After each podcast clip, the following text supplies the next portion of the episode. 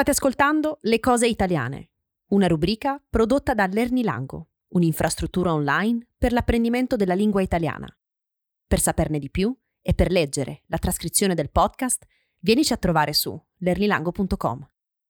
Per adesso, buon ascolto dell'episodio Il fascismo in poche parole.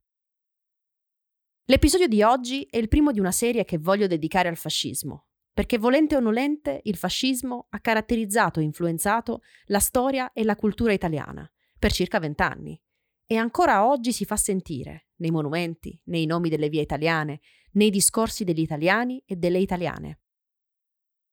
L'episodio di oggi ha come obiettivo quello di riassumere il fascismo in poche parole, partendo dalla sua definizione e ripercorrendo poi le tappe storiche principali di questo ventennio, questo episodio servirà a capire cosa è e come si è sviluppato nel tempo.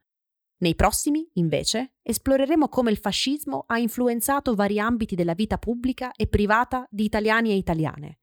Vedremo inoltre come è stato rappresentato al cinema, nella letteratura, e vedremo in che termini il fascismo entra oggi nei discorsi di italiani e italiane. Per adesso però Vediamo nella definizione. Incominciamo con la sua definizione. Il fascismo è un movimento politico fondato nel 1919 in Italia, dopo la Prima Guerra Mondiale, salito al potere nel 1922 e rimastoci al potere fino al 1943. All'inizio era solo un movimento, uno dei tanti che nel periodo post-bellico caratterizzarono il panorama politico e culturale italiano, un panorama molto movimentato. Dopo la Prima Guerra Mondiale, infatti, l'Italia si trovò a gestire vari problemi.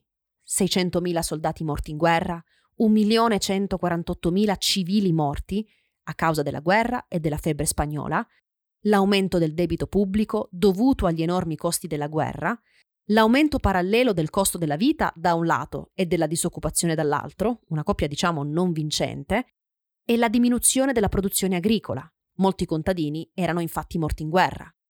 Questa diminuzione della produzione agricola aumentò considerevolmente il divario tra sud agricolo e nord industrializzato. Le industrie infatti si concentravano tutte al nord, mentre il sud era più agricolo. Durante la guerra il settore industriale aveva fatto un enorme balzo in avanti in termini di produzione e aumento della ricchezza ricchezza che alla fine della guerra risultò però concentrata nelle mani di pochissime persone. Dunque alcuni industriali del nord si ritrovarono molto ricchi alla fine della guerra, mentre il sud si ritrovò ancora più povero, praticamente. Incominciò un periodo di scioperi e proteste da parte della popolazione a causa del malcontento provocato dalla situazione economica. Ed è dal malcontento che i fasci di combattimento, nome del fascismo quando era ancora un movimento, dicevo, ed è dal malcontento che i fasci di combattimento traggono la loro popolarità. Il manifesto dei fasci prevedeva da un lato un'apertura sociale e politica, reclamava infatti le otto ore di lavoro, la paga minima e chiedeva il suffragio universale e il voto per le donne. Ma dall'altro richiedeva anche una valorizzazione della nazione italiana nel mondo. Era dunque un movimento socialista e nazionalista, rivoluzionario e antipartito, ma era anche e soprattutto violento. Organizzato in squadre armate, rispondeva agli oppositori con la violenza. Con le elezioni del 1921, 35 fascisti entrarono in Parlamento nel novembre del 1921 il movimento diventò un partito che assunse la denominazione di Partito Nazionale Fascista, PNF. Nel 1922 il Partito Nazionale Fascista aveva 200.000 iscritti, un esercito privato, associazioni giovanili e femminili. Era, insomma, la più forte organizzazione del paese e operava quasi come un antistato, tra il 27 e il 28 ottobre del 1922 questo partito armato organizza una manifestazione, una parata diciamo, che nei libri di storia viene chiamata la Marcia su Roma. 25.000 uomini armati marciano su Roma, rivendicando il potere assoluto del Partito Nazionale Fascista sullo Stato italiano e minacciando di intervenire con la violenza in caso contrario.